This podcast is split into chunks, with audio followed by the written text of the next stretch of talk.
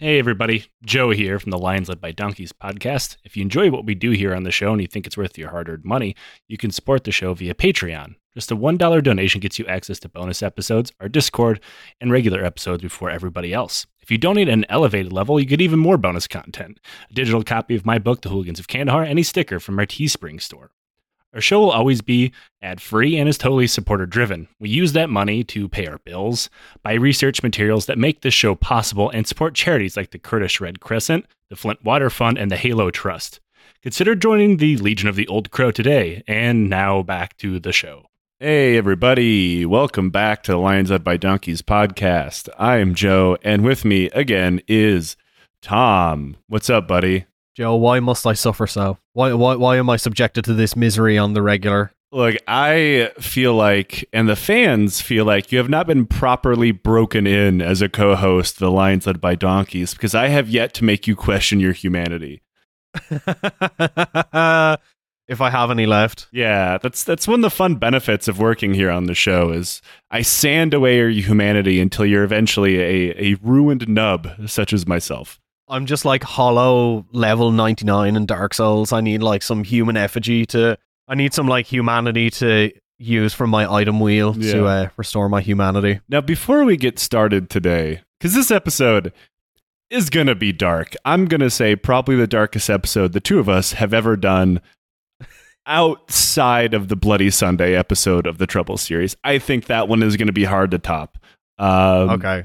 I'll let you be the judge of that when we be when we get toward when we get to the end. So let's Yeah, start yeah. this with a. Uh, what is a bright spot right now uh, in your life that you feel comfortable talking about? Um, I'm moving soon, so I'm looking forward to that. Um, so that's gonna be really fun. Also, I just want to like take a quick second to shout out some like wonderful people from the Discord who invited me on their podcast at the weekend. It's called Failure to Launch. It's about a. We talked about the Chinese space program in the 60s and 70s, and essentially how it devolved into gang warfare between differing groups of uh, Chinese rocket scientists. It was, it was really fun. So Hell yeah! keep an eye out for that when that comes out. Um, shout out uh, all the crew on that. Hell yeah. Uh, I have not guested at any podcasts in quite some time. Uh, so if you're listening and you host a podcast, let me know. Uh, I know my time zone is a fucking nightmare, uh, but I can generally make it work.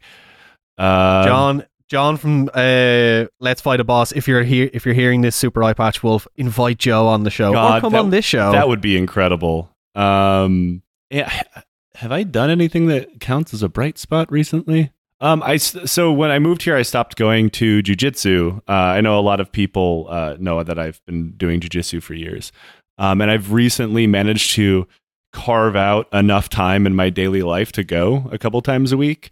And Mhm. uh, my bright spot is I still suck at it. Um, it's it's one of those things that like it brings me great joy to just be uh, humbled uh, on a day to day basis. I mean, it's also a great workout, which obviously I'm a huge fan of.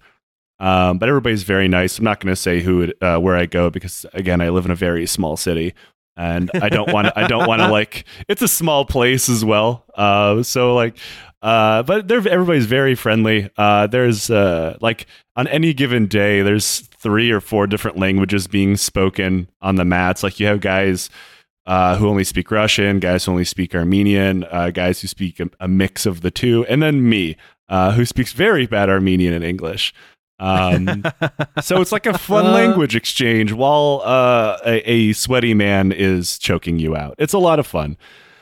I mean, so it sounds like a lot of fun. I'm sure it'd be very fun to a lot of people. Yeah, it's it's great. Um, I mean, assuming you are comfortable with wrestling, because if you're not, Yeah. you're gonna have a bad time. Uh, Actually, speaking of, speaking of wrestling, we haven't talked about this on the last couple episodes. We now, well, specifically you now sponsor a wrestling production. We yes, haven't I talked do. about it. Yeah, uh, I am helping promote uh, Enjoy Wrestling, which is based out of Pennsylvania.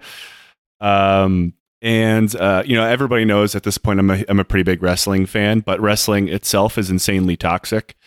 Um, uh, the major productions have made great strides to not being as toxic as they were when I first started watching them. Uh, I'm not going to say they're not toxic because they fucking absolutely are, but they are less so now. Um, Yeah. and you know WWE has its problems. AEW, who I am a, a pretty big fan of, has its own problems as well. Uh, but Enjoy Wrestling is very cool. It's very inclusive, uh, very uh, pro trans, pro gay, pro representation, pro wrestling company, which is something of a unicorn in this industry. So I am I'm happy to help promote and support them and the good work that they're doing. So I encourage everybody to watch it. You can find it for free on their YouTube. You don't have to pay shit. Um, if you live in, in in PA or the surrounding areas, I encourage you to try to get a ticket because I've heard that the, li- the like seeing it live is great. Um, and I, I look forward to maybe sometime in the future, whenever I'm back in the Midwest, whenever the hell that's going to be, catching a show. Uh, but yeah, watch it for free on YouTube. I kind of forgot about that. that. That's a very cool bright spot. It, it's cool to do, to try to help something good exist in the world. You know, uh, in a world Exactly. so full of shit. Exactly. Shout out, enjoy wrestling. Yeah. Um, now that we've Al- also, also, I want, I want before we actually start uh, talking about what we're going to talk about, I just want to address something, something that was said in a previous episode of this show, oh boy, which I have gotten so much shit for over the past couple of you're weeks. gonna have to be more specific. That happens a lot around here. The hack squat is a valuable piece of gym equipment, and anyone who has given me shit for it, you are just weak. You are weak minded. You cannot see outside of your perceptions of the barbell squat, of those plates on like a foot and a half away from your head. Open your mind to activating other muscle groups. Use the hack squat. You've opened your mind so much your gains are falling out. well, you know, if, if you use the hack squat correctly, they might be falling out of somewhere. Look, uh, I am not going to rebirth our schism on the basics of the hack squat other than just accept that you're wrong. this is like the Reformation. We're Protestants versus Catholics. I'm going to go to your new apartment and nail a squat rack to the door. I'm gonna nail my 95 theses to the uh, the pad of the squat rack. Okay, another thing if you're using a pad on the squat rack, why are you just stop? God damn it, Tom. You're doing this to me on purpose. I knew that would piss you off. Ah, God. Okay, now that you've uh, uh, sufficiently upset me, I get to make you sad. Uh, have you ever heard of the country Equatorial Guinea? Oh God, yes, I have. Uh, because it's been a long time since we've talked about a psychopathic dictator. Well, okay, not that long. Um, it's only been a couple weeks. A week. Yeah, it's been it's, it hasn't been that long.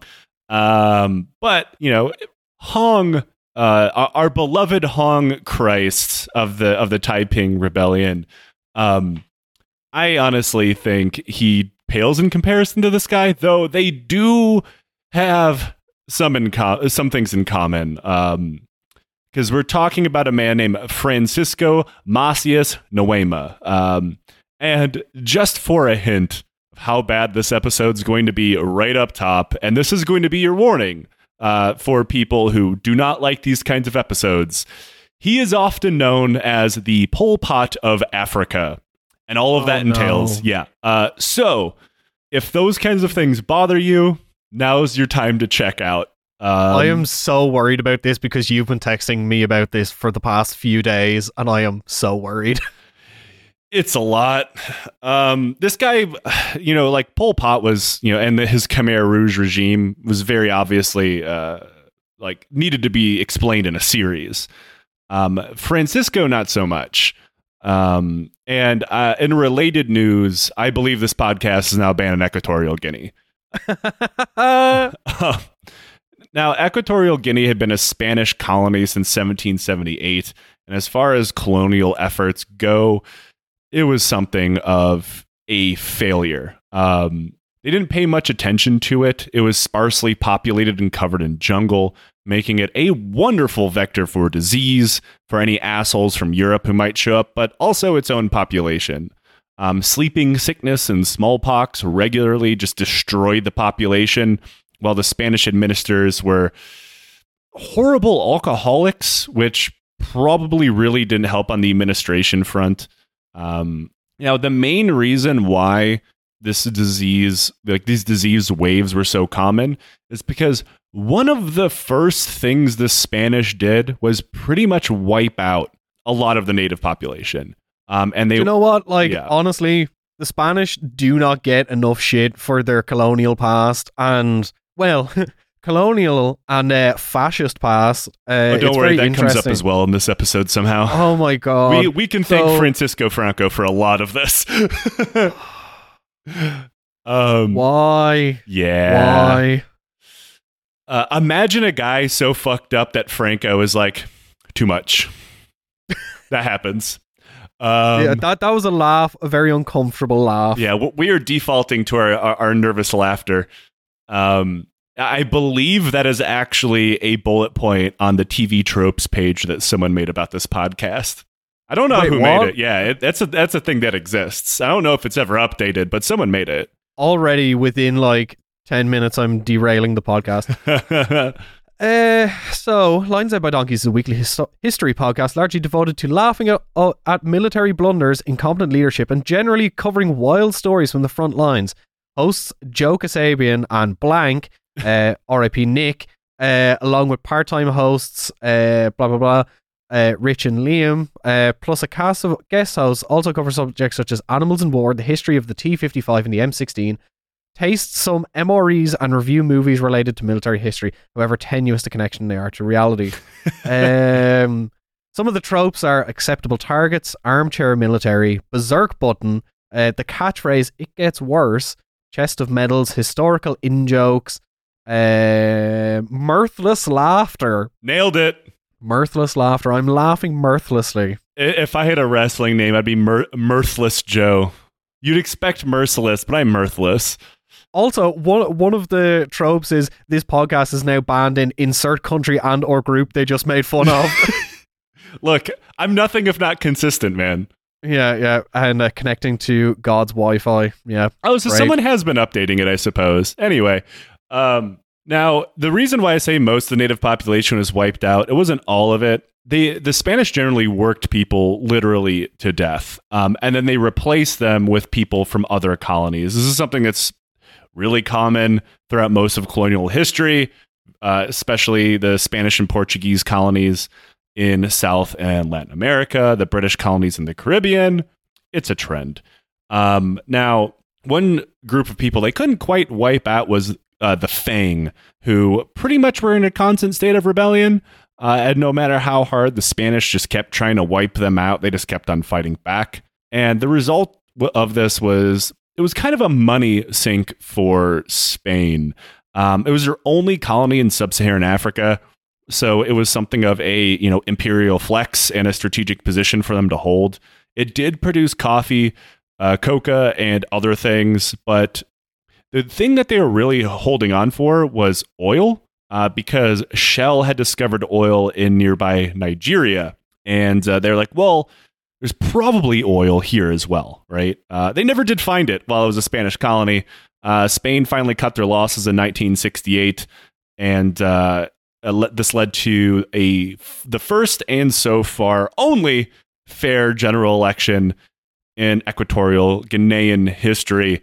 Um, and this Oh no. they would decide where uh, who took over when the Spanish left, and of course, the Spanish heavily influenced this election because they wanted someone to take over who would be pliable to them. And one of the, yeah, it's not like uh, the withdrawal of a colonial power causes a power vacuum and creates even worse problems. yeah, and it was one that didn't happen from a war, so you know the the Spanish were still very heavily involved. And Yeah. one of the people running for election was our main character for today, Francisco Macias Nguema. Uh, now, Francisco was born on January 1st, 1924, in what today would be Gab- uh, Gabon. Uh, but uh, yeah, it- back then it was the same territory under the same Spanish administration. He was a member of the Fang tribe, and I swear to God, this is the last normal thing I'm ever going to say about him. It's all downhill from here.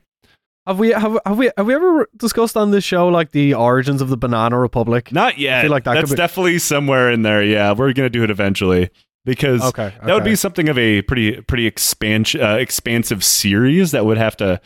Honestly, it's probably more than one series, just so something doesn't have to quite be left in the on the cutting room floor.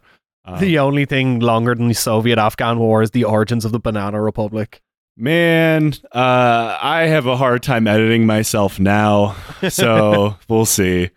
Um, I can't wait because, as everyone knows, I am monkey pilled. I love all monkeys and apes. So you know, I hope I hope it features apes and monkeys. I have some bad news where this term comes from.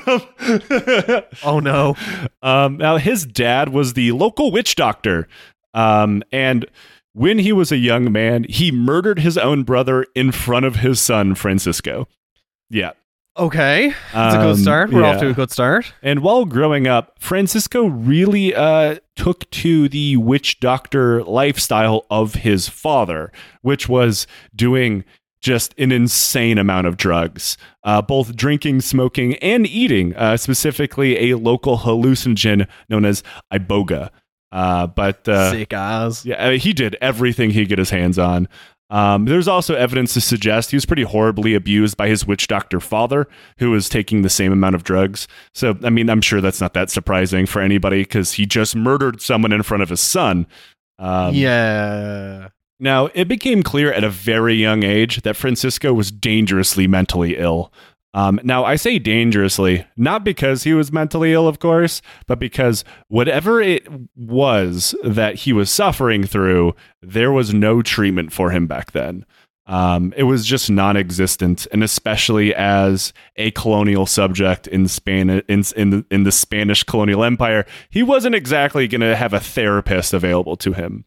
Um, yeah, it's more so like you're gonna get a hole drilled in your skull. yeah, you, you're gonna get demons out. Um, He's got ghosts in his blood. he's- yeah, he's he's got uh, he's got voices in his teeth. They got to be taken out. Um, however, his dad attempted to treat him with magic and drugs. Um, so that did not help. You know, there's no amount of drug-induced magician uh, work that is going to help your mental health crisis. Um, yeah, I mean, like it, it is kind of like people rubbing crystals on your forehead. Yeah. like it, it, might it might work if you believe it hard enough. But your uh, chakras are all fucked up, hard- young Francisco. yeah, here, take these mushrooms and uh, drink this like uh, toilet wine. It's gonna help you. Yeah, that's right. Uh, I've been brewing this out of ketchup and orange peels in my toilet for weeks. This should fix you right up. Medicinal Pruno. look, look, that could probably exist somewhere in like uh, Gwyneth Paltrow's website. yeah, we need to rebrand Pruno as like a goop product. I'm saying, you know, like It is a goop. It's, it's holistically made. It's all natural. You know, it's natural fermentation. It's uh, sustainable because you're using like leftover like fruit peels and yeah, stuff. You know, exactly. And it's a it's small batch. You know, it's it's made by a home brewery. You're supporting small business. This is a business plan. Arti- This is a business plan. I, I'm starting the Lions Led by Don- Donkeys artisanal Pruno distillery. Uh, I, f- I feel like that's probably legal where I live. I could do that. I mean, yeah, Armenians make very good wine. You can just like get a guy like but the question is if you're brewing it in a commercial uh quantities, are you buying multiple toilets or you just have one massive toilet? I mean, to to legally call it small batch, you're gonna have a whole warehouse full of toilets, and not good ones either. Like they have to be the stainless steel toilets bolted to the wall of a prison. Shout out to Armitage Shanks. um, now, eventually, he finished Catholic school.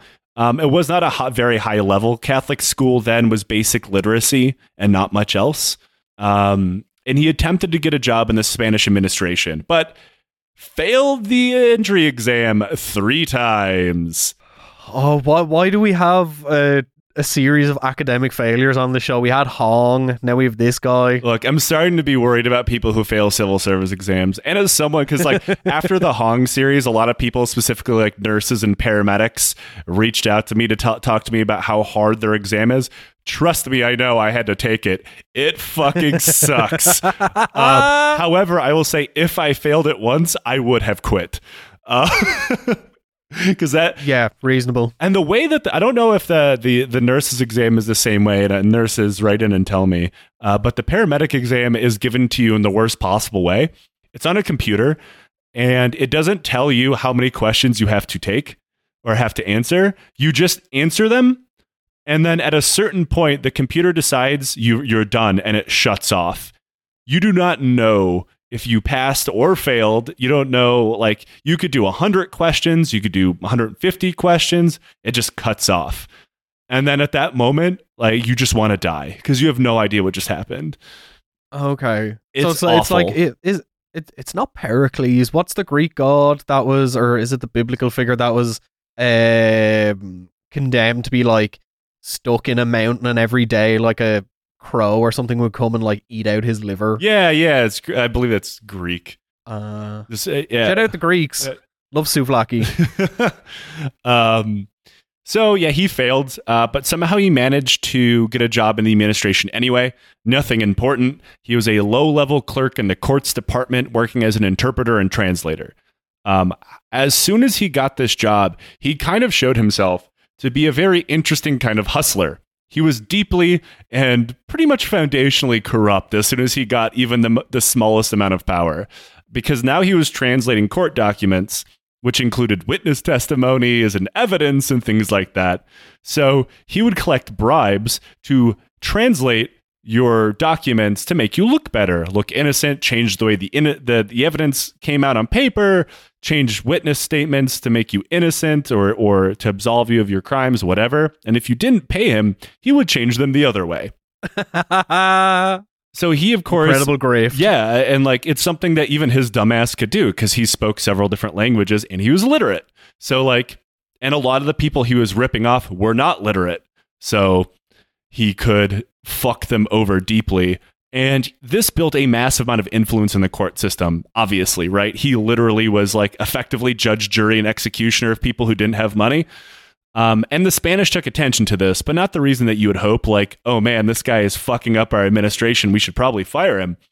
But what they saw was, wow, he seems very important. People gravitate towards him, but they didn't really decide to figure out why he had that much influence. And again, this is a man who failed their entrance exam three times. Was his education level was literacy. That was it. And they assumed he must be some kind of backroom political dealer and able to navigate the, the government structure that they had in place. So they started promoting him a lot and quickly. now, he started again as a failed civil service candidate uh, and was a low level translator in the courts department. And within a single year, he became the deputy president of the governing council. See, this is just how politics works in general is if you are good at petty corruption, it will get noticed and you will get promoted. Especially How in a you think- colonial administration where petty corruption makes the world go round. Colonial, you know, uh, colonial outpost, British government, Irish government, pretty much governments anywhere. If you are a middling civil servant, but you are very good at backroom dealings, then you will reach a kind of senior mid-level role. If but if you're really vicious, you could be like president or something. Yeah.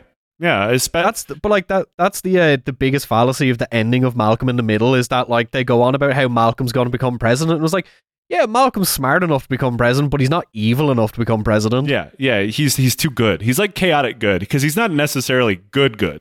He's look at the family he came from. They're all hustlers, but he's not evil. That's like, you know, the one of the tried and true baseline like theories is anybody who thinks they should run a country is probably a Should little not. fucked up in the head. Yeah. Yeah. Like I, only I can fix this. Like they're they're either evil or delusional or both. Um, now the Spanish were not stupid. Uh, like well they were, but not for this reasoning. For starters, they propped him up. He was not anti-Spanish, and there was a very vibrant independence movement going, and he was pro-independence, but he was not anti-Spain mm, yet. Um, they also saw him as someone who could very, very easily be manipulated. And it turned out that both of those things were correct. However, he was already showing anybody who was paying attention that there was something not quite right going on with Francisco. Now, at one point, he was invited to Madrid to speak during a celebration of Francisco Franco. I believe his his 25th year in power. They invited uh, Francisco the, from Equatorial Guinea to speak, and he broke out in what has to be one of the most bizarre speeches I've ever talked about on this show. Um, he, This is just like the weirdest uh, parody of uh, when Julia met Julia.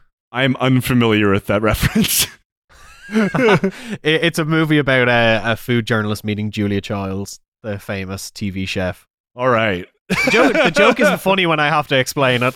Please go on. Um, now he he started his speech with quote I consider Hitler to be the savior of Africa, and Hitler's intention was to end colonialism throughout the world. Although it is said that he persecuted the Jews, what he wanted to do was combat colonialism, but he got confused and instead wanted to command all of the peoples of Europe. That is a direct quote. Uh, eh, eh, Hitler was simply misunderstood. He got confused on his way to liberate Africa. Um, now, during other speeches, he would randomly get distracted and wander off stage like a confused child, like someone dangling a, like car keys in front of them.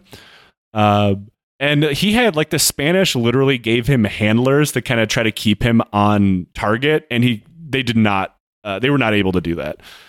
Uh, so during the country's first elections, of course, this is the guy that Spain backed.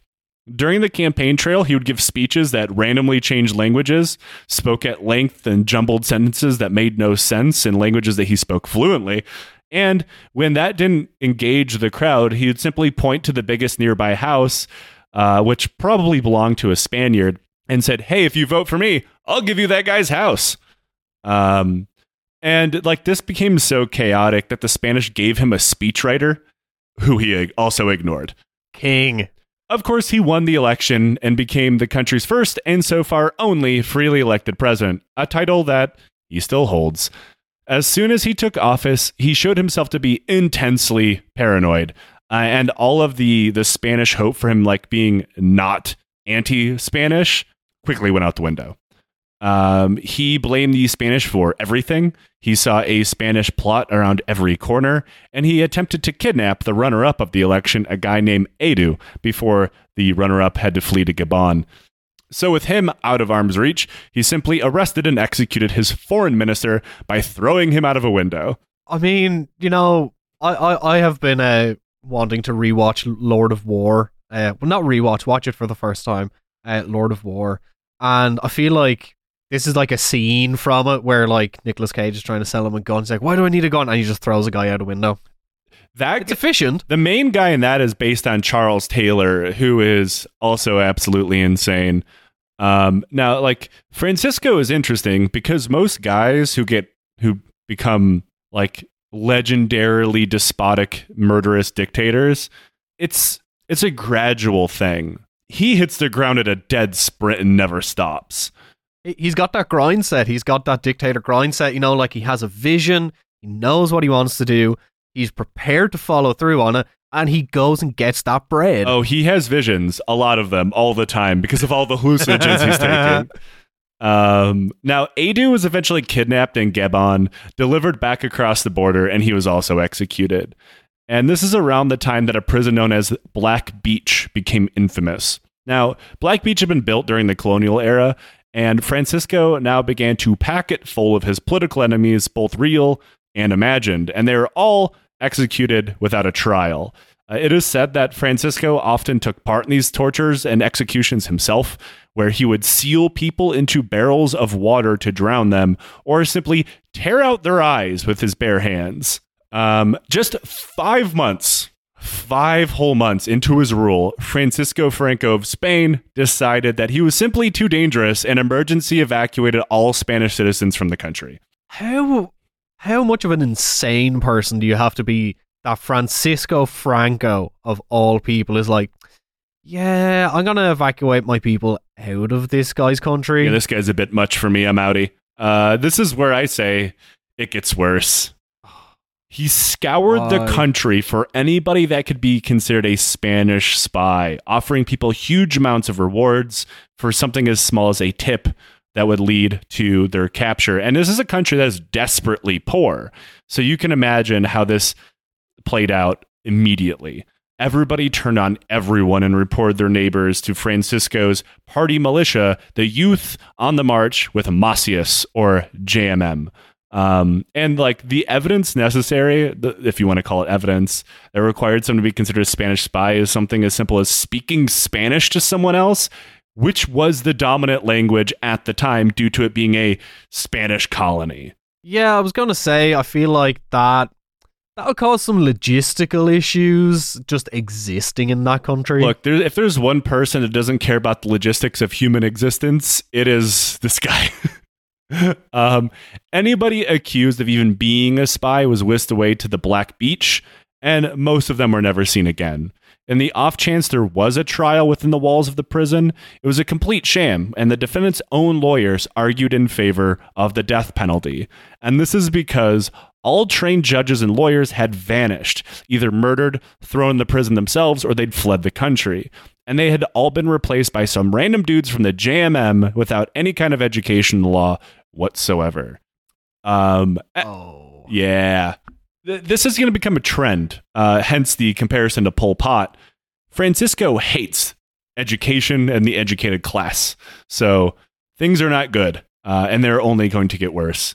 And I should, it goes without saying, during this time, Francisco had never stopped taking drugs every single day to the point that he would completely lose his mind. He would sit around and talk to himself.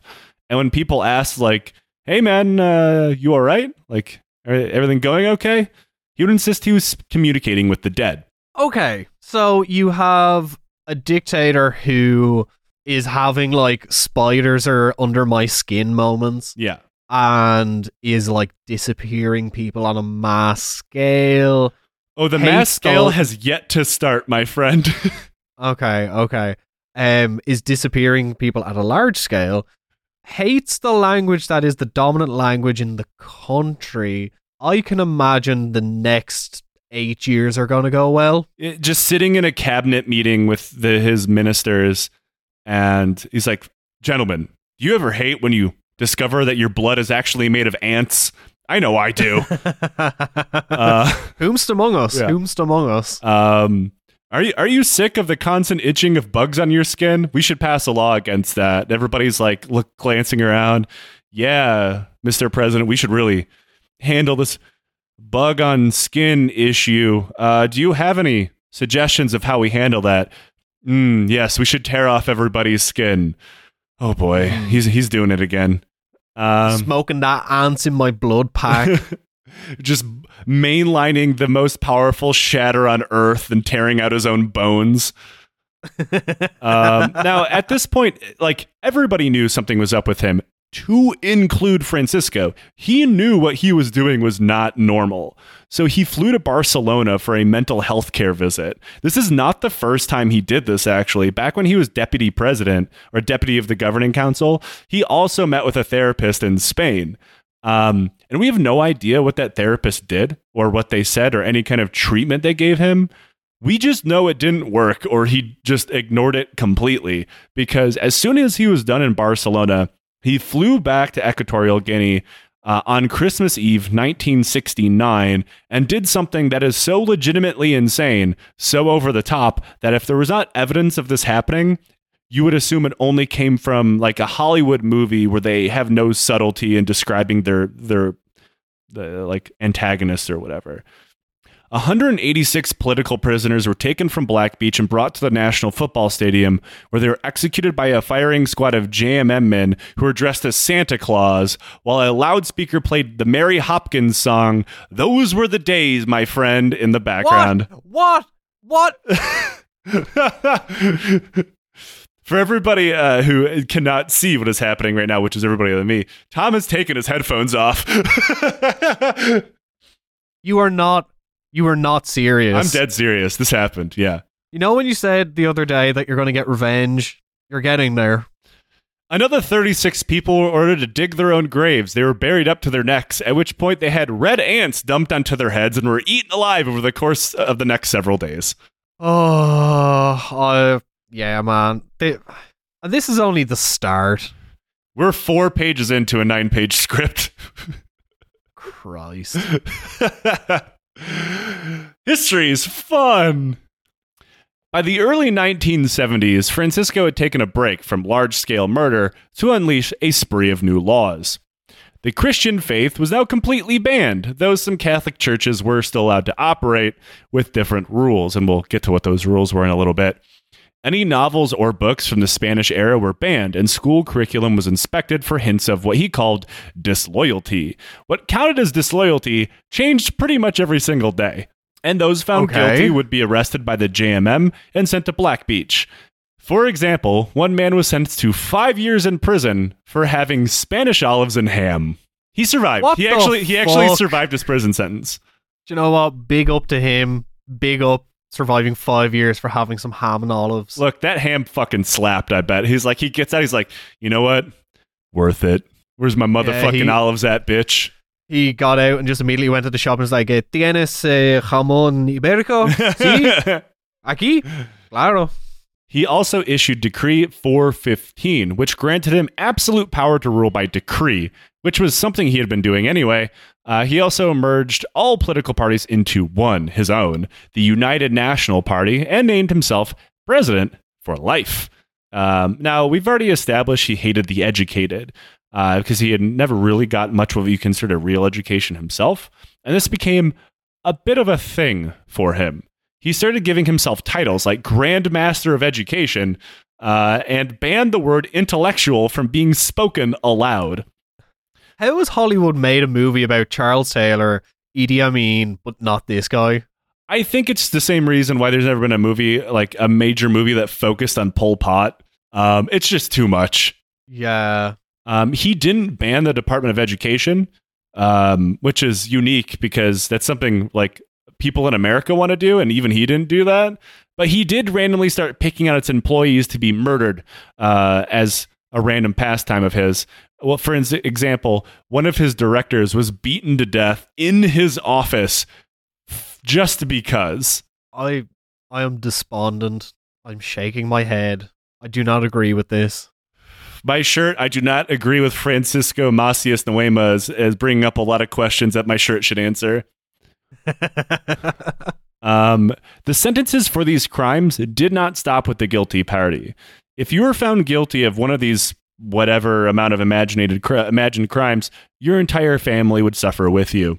The families were banned from living in towns or cities. They no longer get rations from the government, and they were forced to live on a government controlled plantation in the middle of the jungle where they were forbidden to leave under threat of murder. so y- you could say that was this a camp where people were concentrated? You could say that. Uh, you would not, we would not be the only people who would say that. In fact, um, now if this punishment is pinging a few things in the back of your head, yes, this is something that the Khmer Rouge did. This is also something done by North Korea to this day, and there's a reason for that. Francisco is a huge fucking fan of Kim Il Sung at this point, um, and will Like I, I they become I close we- friends. Like not in a diplomatic way, like fishing trips kind of way. they're they're just a uh, dictatorial version of me and you. Yeah, they they, they would have a podcast like uh, everybody. Welcome back to the uh, the the Equatorial Juche cast. Um, and today on the show we have Idi Amin. Idi, have you got anything to say? And it's just him screaming into the mic screaming for like and eating human flesh. Yeah.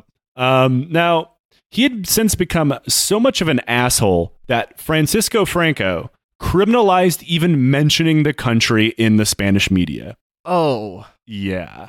how do you ban? Well, yeah, no, it's it- Franco. It's, not like they so- had freedom yeah. of speech or, or media. Yeah, I was about to say, like, how do you just like pretend the country doesn't exist? You just hit the delete button on your own history. I think the Spanish and the Americans listening are quite familiar with that.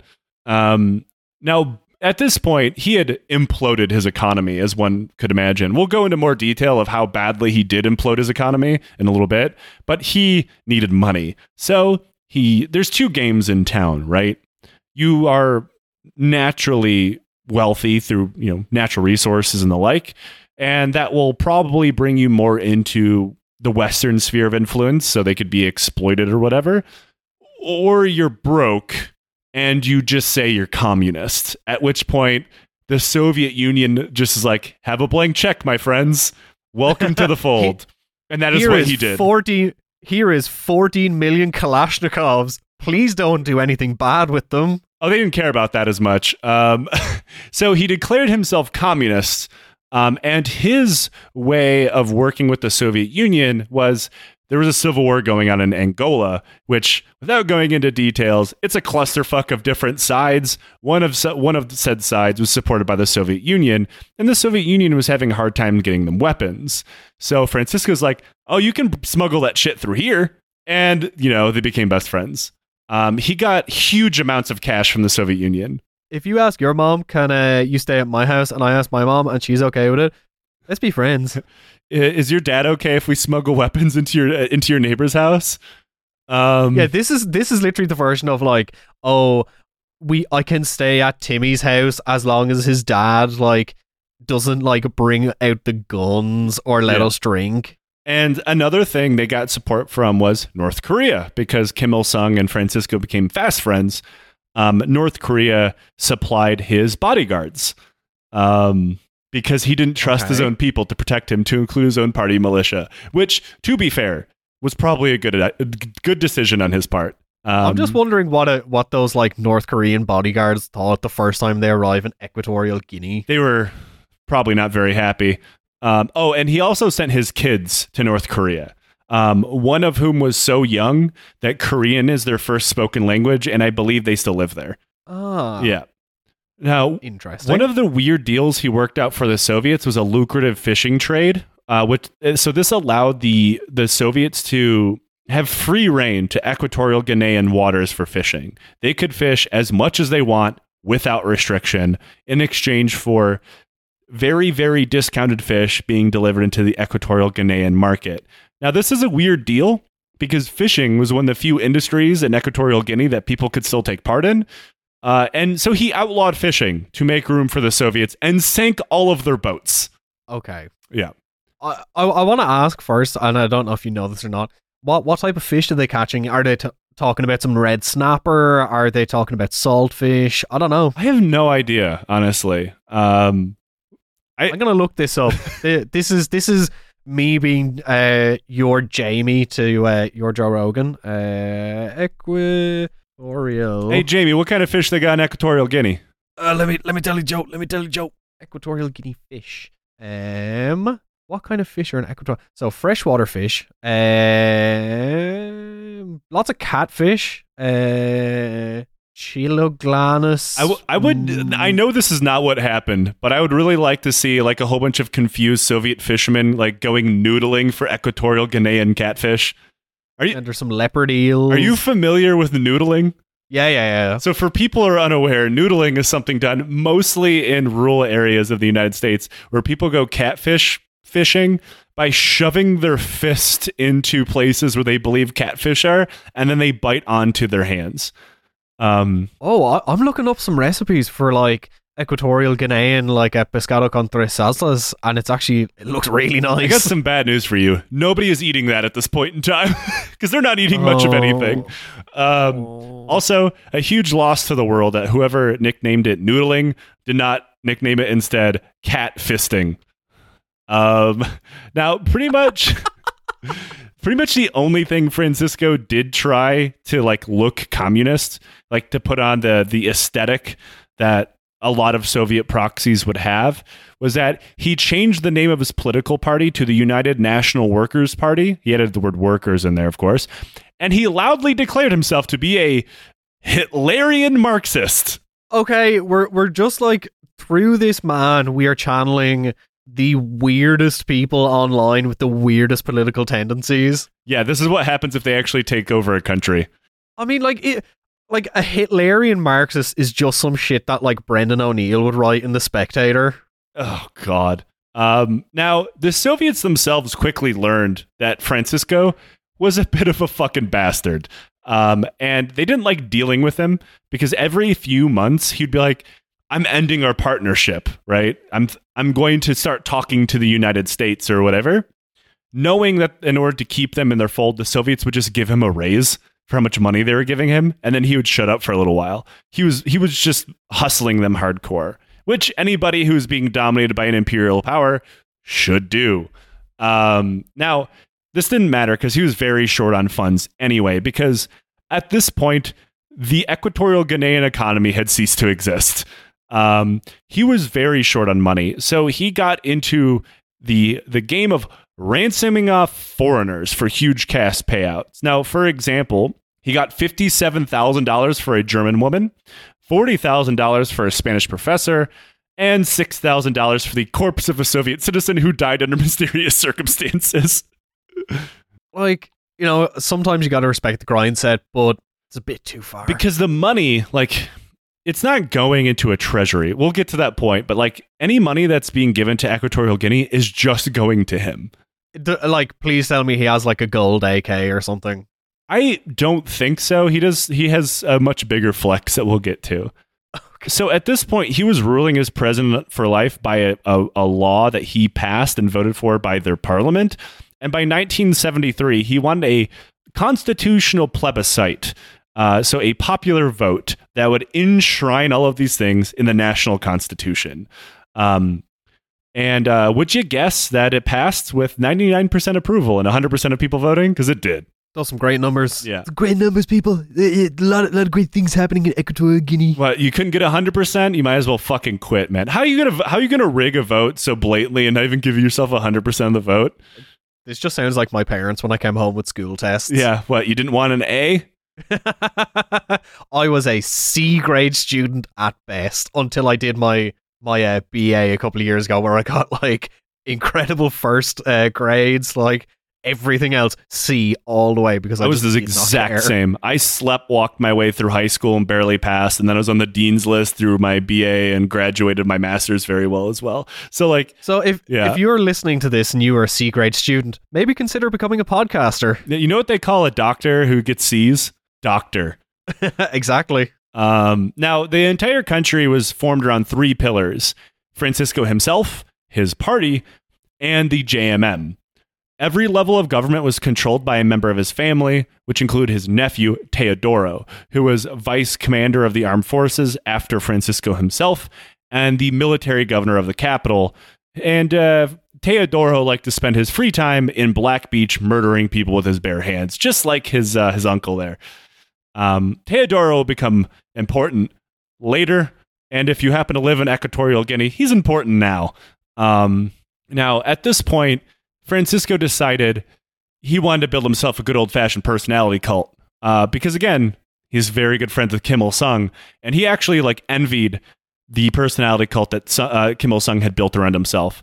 He named islands after himself. He gave himself the title of Unique Miracle and began to hang billboards around the country that said things like, God created Equatorial Guinea thanks to Macias, and there is no God other than Macias, which became something of an unofficial national motto. Ah. N- so things are about to go really good. I assume it's this this episode has a happy ending. Uh, happy is relative, I'll say. Uh, in the Catholic churches that were still allowed to operate, priests had to open services by thanking Francisco himself before they ever muttered the words Jesus or God. His picture would hang in the place of the traditional crucifix. Um, and the entire capital would lose power whenever he left town because they didn't need it anymore.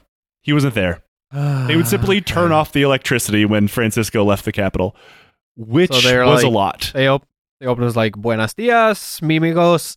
Eh, muchas gracias por uh, macias. Amen. Yeah, pretty much. Also, you just spoke Spanish to the Black Beach with you. Oh shit! now, by the 70s, his paranoia had increased to a level I had never heard of before. He saw the Spanish plots everywhere, which only existed in his mind.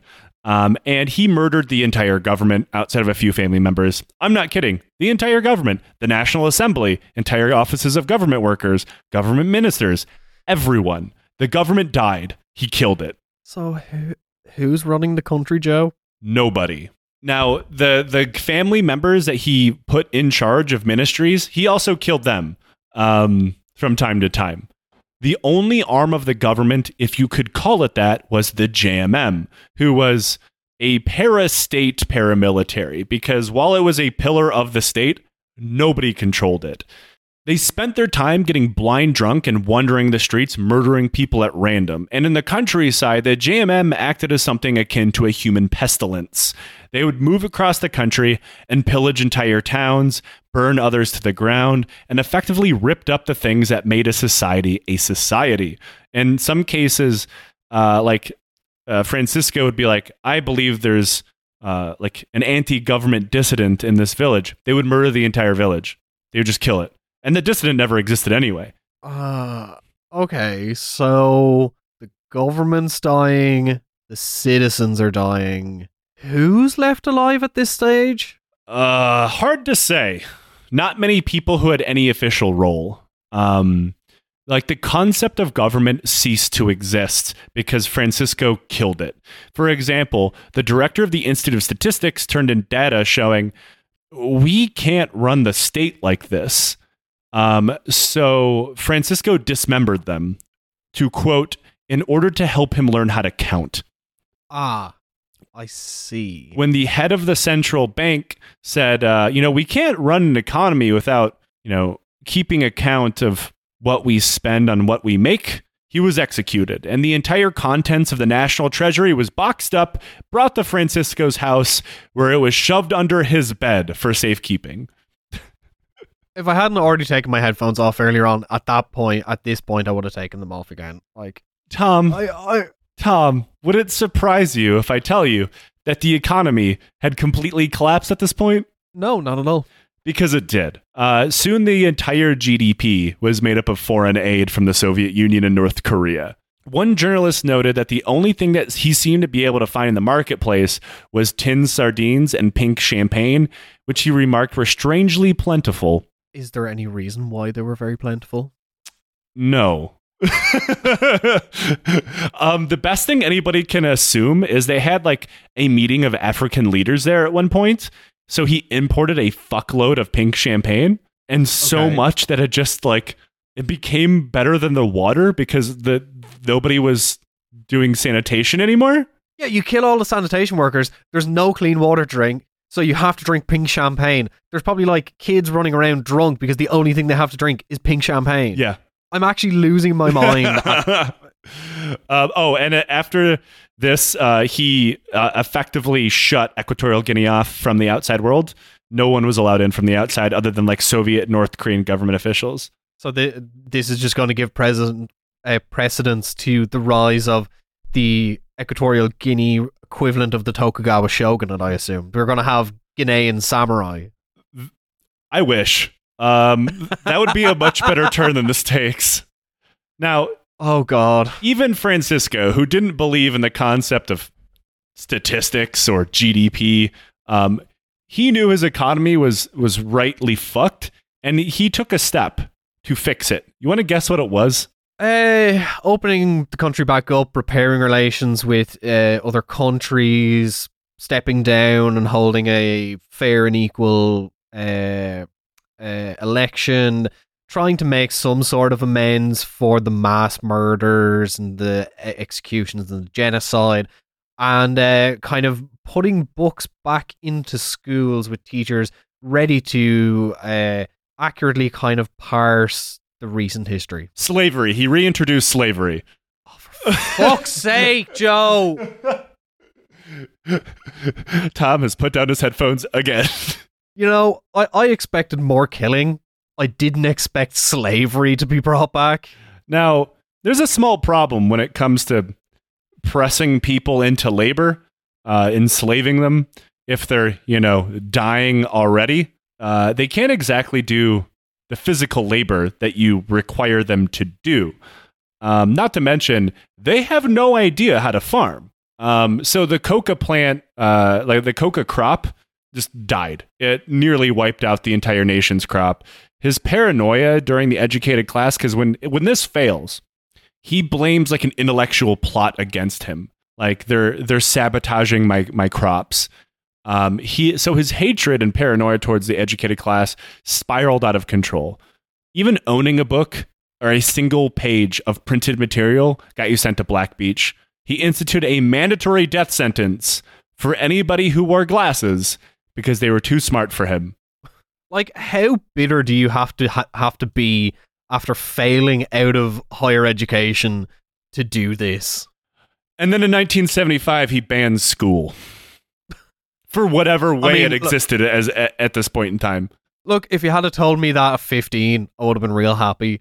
Aside from all the other stuff going on, Yeah, it, you know, school. he he's also going to abolish bedtimes, uh, uh, uh, uh, mandatory nap time, and uh, doing your homework. Well, I mean, he's effectively already banned eating vegetables because there's not nothing left to eat. He kind of banned eating, uh, unfortunately. Um, you know, previous to this, the country actually had a pretty robust healthcare system, um, and it was considered the best in the Spanish like former colonial empire. They left behind a, a pretty decent healthcare system. Obviously, Francisco couldn't allow this healthcare system to continue functioning. He banned Western med- uh, medicine. Um, he banned Western medicine and instead told people if you're sick, you should use magic. Joe, I, I don't know if you have one to hand, but I could use an animal fact right now. I don't have any. Fuck. let me let me find one. You know, for everyone listening at home, I, I am struggling. I know all of you sick fucks have been rooting for this, but uh, yeah, it's finally gotten to the point where I need an animal fact on one of these series. Now, according to pet petalwildlife.org, uh, Bactrian camels, also known as the two-humped camels, can drink 88 pints of water or 50 liters. That's like chugging 25 big soda bottles. Uh, Camels love water so much they even learn to drink salty water. Does that sound good to you? I mean, what if you filled a camel up with Baja Blast? what if you trained a camel to only drink pink champagne? um, now, during this time where he pivoted towards a mostly wizard-based healthcare system, he uh, he also b- attempted to show himself as the most powerful witch doctor in the world. Um, and you know, there is some like normal based belief on the concept of like witch doctors in Equatorial Guinea. However, not like this. Um, and he he also like uh, pushed natural health care, like herbal remedies and things of that nature. So of course, So goop. yeah, he gooped it. He gooped it real hard. Um, and uh, you know, this led to a surge of disease um, that just killed tens of thousands of people. Um, this earned the Equatorial Guinea the nickname of Death's Waiting Room. This is not the only nickname that they're going to have during this podcast, unfortunately. Um, now, at this point, anybody who could leave the country did, leading to a brain drain at a level that the world will probably never see again. Numbers of the country's population at the time are hard to come by because Francisco killed the guy who was supposed to take the census. Um, but one estimate put the country's population at around 215,000. It's a very small country. Um, and the same estimate suggests that 47% of the population had fled the country, almost half. So many people were leaving the country, he put soldiers at border crossings with shoot to kill orders, laid landmines in all the roads leading out, and they dug pits around the border and filled them with spikes because he isn't too much of a cartoonish supervillain already. I I'm kind of like running out of things to say in disbelief. I'm just kind of like, what is going on? This this is turning into 40k. It, it, it's like you can see why he's often compared to Pol Pot. Um, yeah, though Pol Pot ruled over a much bigger country with a much larger population. So, like, the level of total control that Francisco had is much more intense because it's a much smaller population that he had to control. So, you now have about 100,000 or so people trapped in a situation that if they try to leave, they will die. And if they stay, they will also die. Uh, it was called an open air concentration camp, or most grimly, the Dachau of Africa. Jesus Christ. The only function that his government could carry out was violence. They did nothing else. They didn't even bother to run a budget or take account of the money that they had in their treasury because the treasurer had been murdered and the treasury was now hidden under friend- someone's bed like an old porn magazine. Nobody was getting paid anymore. Uh, nobody was getting paid for anything. Uh, though I guess Francisco cut the budget by murdering most of the people he would have to pay. His bodyguards were all employed by North Korea, like we said, though that didn't mean that they were paid or even fed. When they weren't on shift protecting Francisco, they'd have to go out and forage the countryside for food in order to survive. Oh, yeah. So at this point, some of his bodyguards are also Cuban, um, but they also, God damn, yeah. God damn it, Castro. Why? Why'd you do this? He ordered the execution of all of his former lovers and his mistresses, as well as the husbands of the women that he wanted to bang. Uh, before traveling abroad for state visits, he would have Black Beach liquidated entirely to dissuade others from plotting against him while he was gone. Where was he traveling to? Mostly the Soviet wha- Union, uh, North Korea, yeah. I'm like, how do you have like you're doing all of this? How do you have the time to go on holiday? and uh, he was it's not like he was a pariah like he also still traveled to other african states as well uh, by, by the mid 1970s he was so paranoid about being overthrown he abandoned the presidential palace and instead moved to his home village of Mongomo, uh, which was on an island off the coast, in a fortified villa that was fully equipped with bodyguards and a 300 man prison so he could still murder people when he got bored.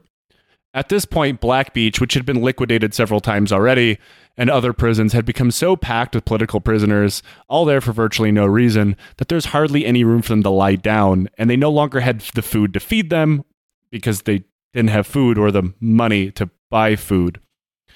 The commander of the Like I I I know we're joking about it and everything, but like that last sentence, like just like is eviscerating to the mind of like imagine being someone who was stuck in Equatorial Guinea at this time. Eh, uh, it- there's there's not many of them. Um, yeah, it's it's real bad. It's it's probably one of the worst dictatorial regimes that the world just simply doesn't talk about. And the reason for that, I think we will get to at the end. Um, so the commander of the prison told Francisco, like, "Hey, you stopped paying us, and we we can't feed anybody. So, like, can we fix that, please?" So he simply ordered the prison to be liquidated, killing everybody who wasn't already dying from starvation. Um, this became a standard practice for the country, uh, for the prison going forward. Fill it to the brim, and then kill everybody when the administration ran out of tin sardines and pink champagne to feed them with. And another comparison to Pol Pot and the Khmer Rouge. And if you're still listening and have not been tuned out yet, this is going to be a pretty graphic description of violence, so skip ahead if you will. This is a quote from the Tufts mass atrocity endings for Equatorial Guinea. Quote, most victims were garroted and forced to kneel, and the backs of their skulls were shattered open by the blow of a machete or an iron bar. Others were beaten to death with whips and sticks by crowds of children in the JMM. Yeah. Can I get another animal fact, please? A lion's roar is the loudest of any big cat. It can roar, uh, its roar can reach 114 decibels, the same loudness as a chainsaw, and can be heard as far away as five miles. This is because lions have a square and flat shaped voice box, where other big cats in the pack have a triangle shaped voice box. Okay, That was fun. I'll take that. that was suitably fun. Um, then, of course, there was the genocide. Wait, the the genocide's only happening now. Yeah. Uh, okay. So without going into the weeds too much on this, um, he wasn't targeting anybody specifically.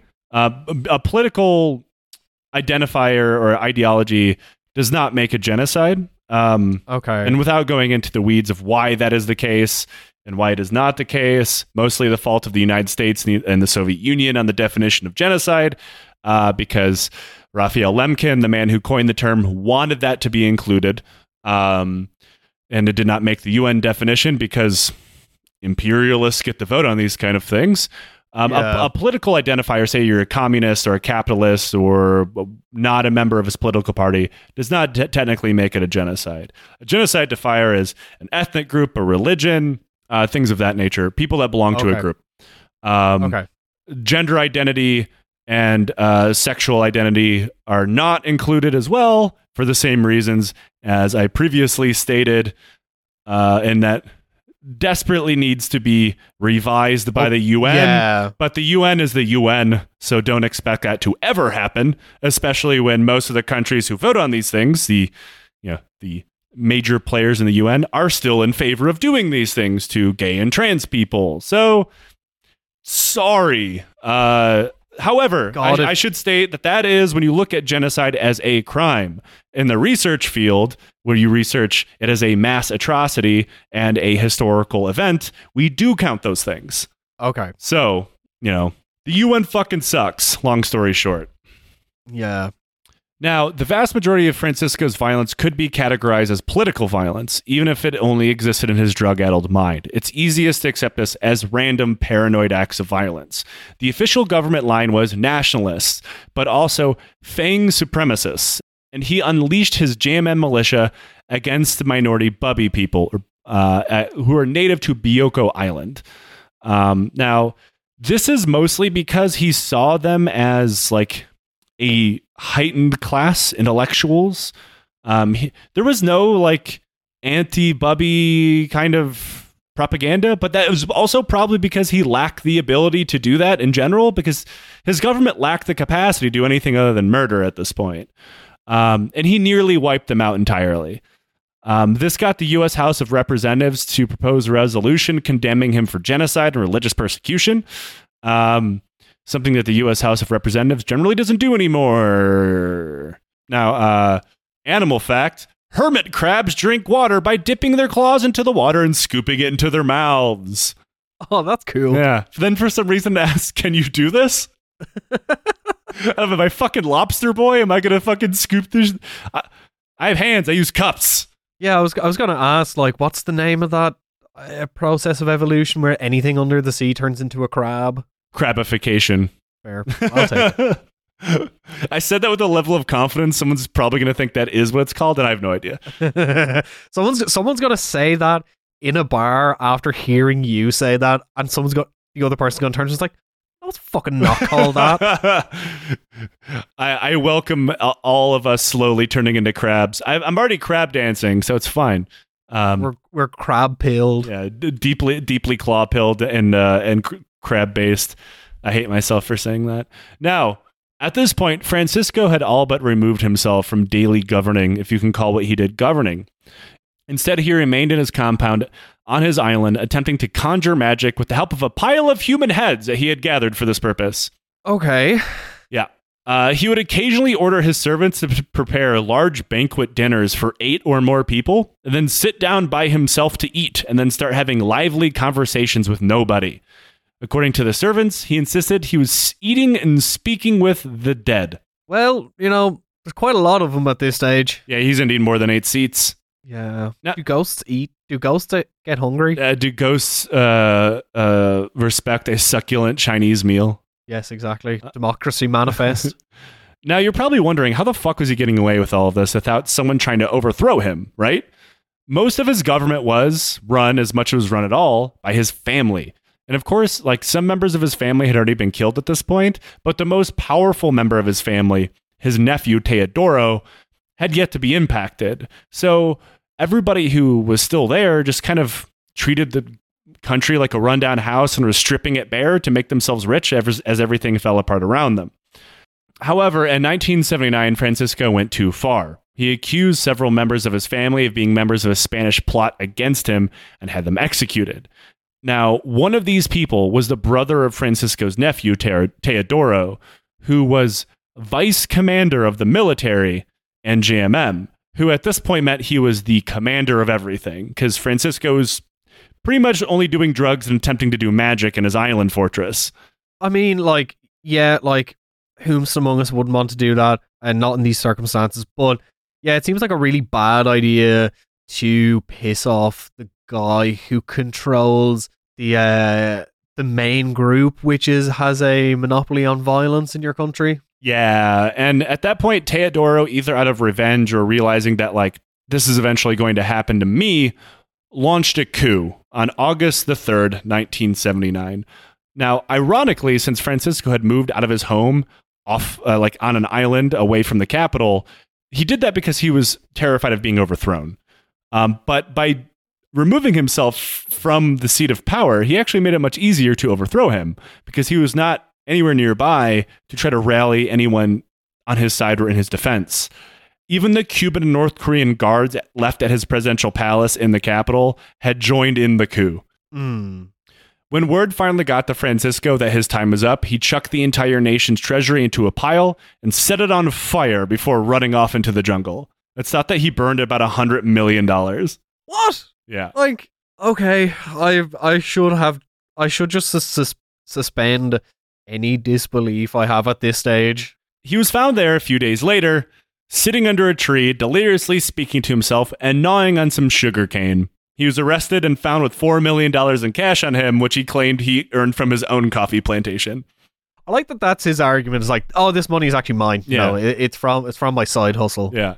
I got this from my, uh, I don't know, selling Herbalife. Selling goop. Yeah. Uh, his nephew Teodoro, who enthusiastically took part in everything that had been going on in the country up until this point, and especially with the walls of Black Beach, seized power for himself, a position that he still holds today.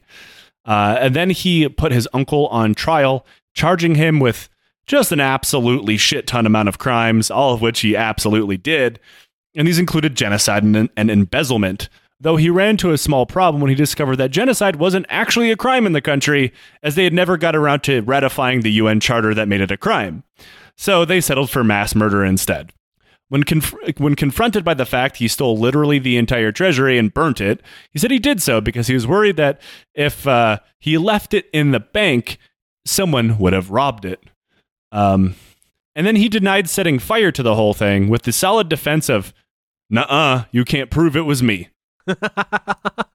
the court immediately found him guilty and sentenced him to death 101 separate times because if anybody was done enough to deserve dying over 100 times, it was him.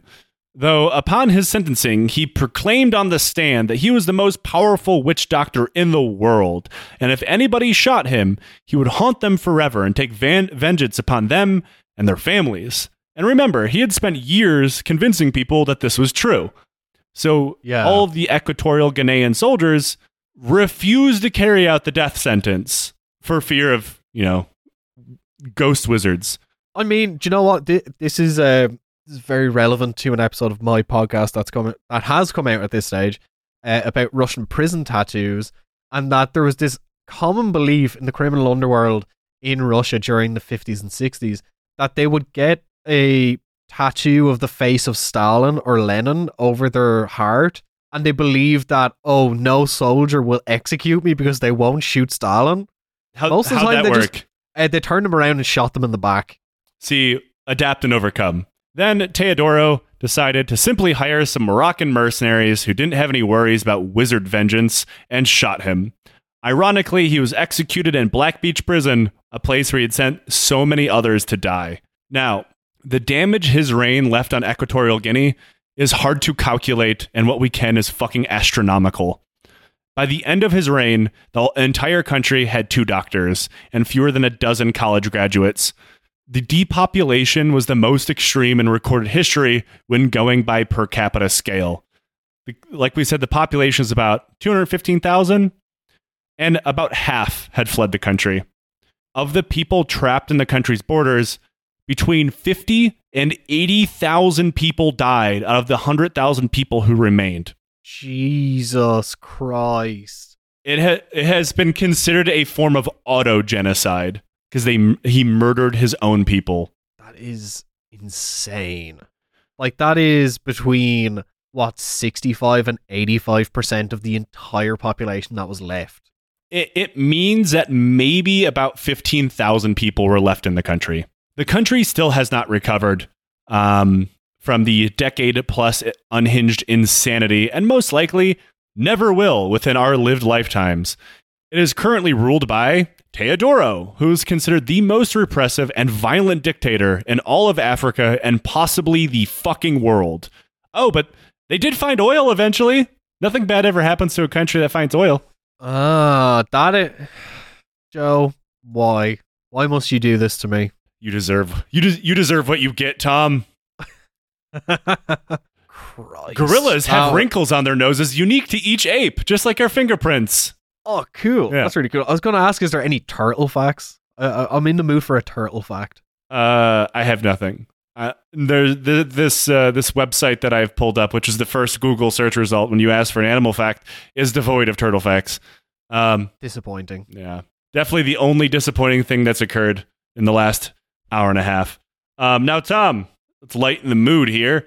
We have a thing on this show called Questions from the Legion. Uh, if you'd like to ask us a question from the Legion, you can write into the show on Patreon, uh, or you can ask us on Discord, which is where we normally get our questions because it's normally like the, the quickest way.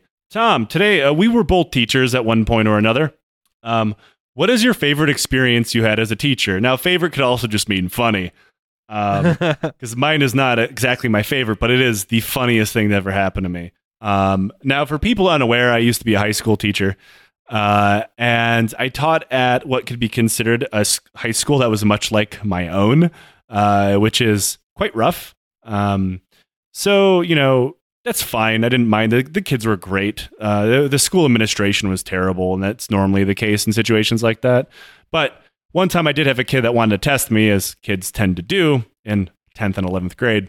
And he sat down in the front row of my of my English class and lit a joint and made eye contact with me. Do you know what? Balls takes balls. Yeah, I mean, I was like, you can go out of the class and put that out and come back in. And he's like, you're not gonna kick me out of class? I was like, no, you still need to come to class, but you can put the fucking joint out. He's like, all right. Like he wanted me to. He very obviously wanted me to like scream and yell and call the cops Yeah, yeah, or yeah. something. Which like I'm never going to call the cops on one of my students unless they're actively shooting at me. Um, like I was just like, no, you can go throw that out and come back. If you don't come back to class, I'll be mad. That's some that's some good teaching. That, that's you know that's a very empathetic approach to teaching. Um, yeah, for me, like I I don't have that many because I haven't uh, done a huge amount of it. But uh, I gave a workshop.